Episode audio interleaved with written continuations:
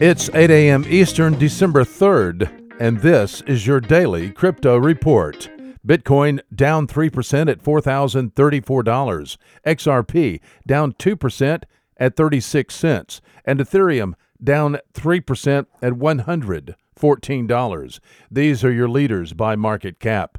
Top gainers in the last 24 hours include Decentraland up 14%, Golem up 11%, and Archain up 9%. Today's news.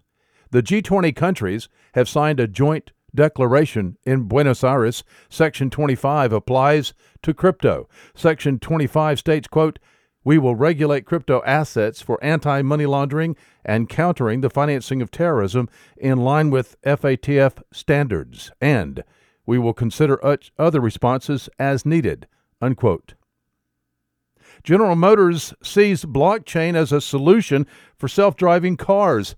A patent application published Thursday details a process by which self driving cars would be able to store all their data on a distributed ledger. London based global funds network Calastone is switching its entire system for fund trading clearing services to blockchain in May according to Reuters UK today.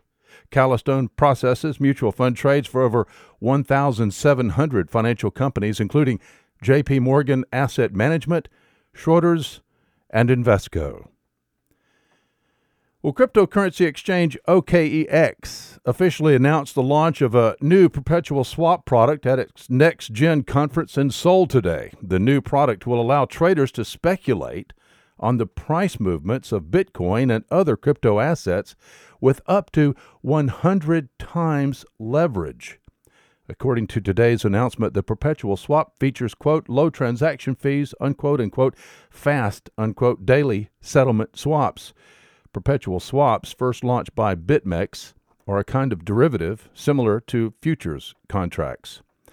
And finally, HBUS, a partner of the popular Huobi exchange, has launched a billboard campaign, the first crypto exchange to use billboards in this country. The billboard is located in San Francisco near the offices of rival exchange Coinbase. Want more? Visit us at dailycryptoreport.io for sources and links. Find us on social media and everywhere you podcast under Daily Crypto Report.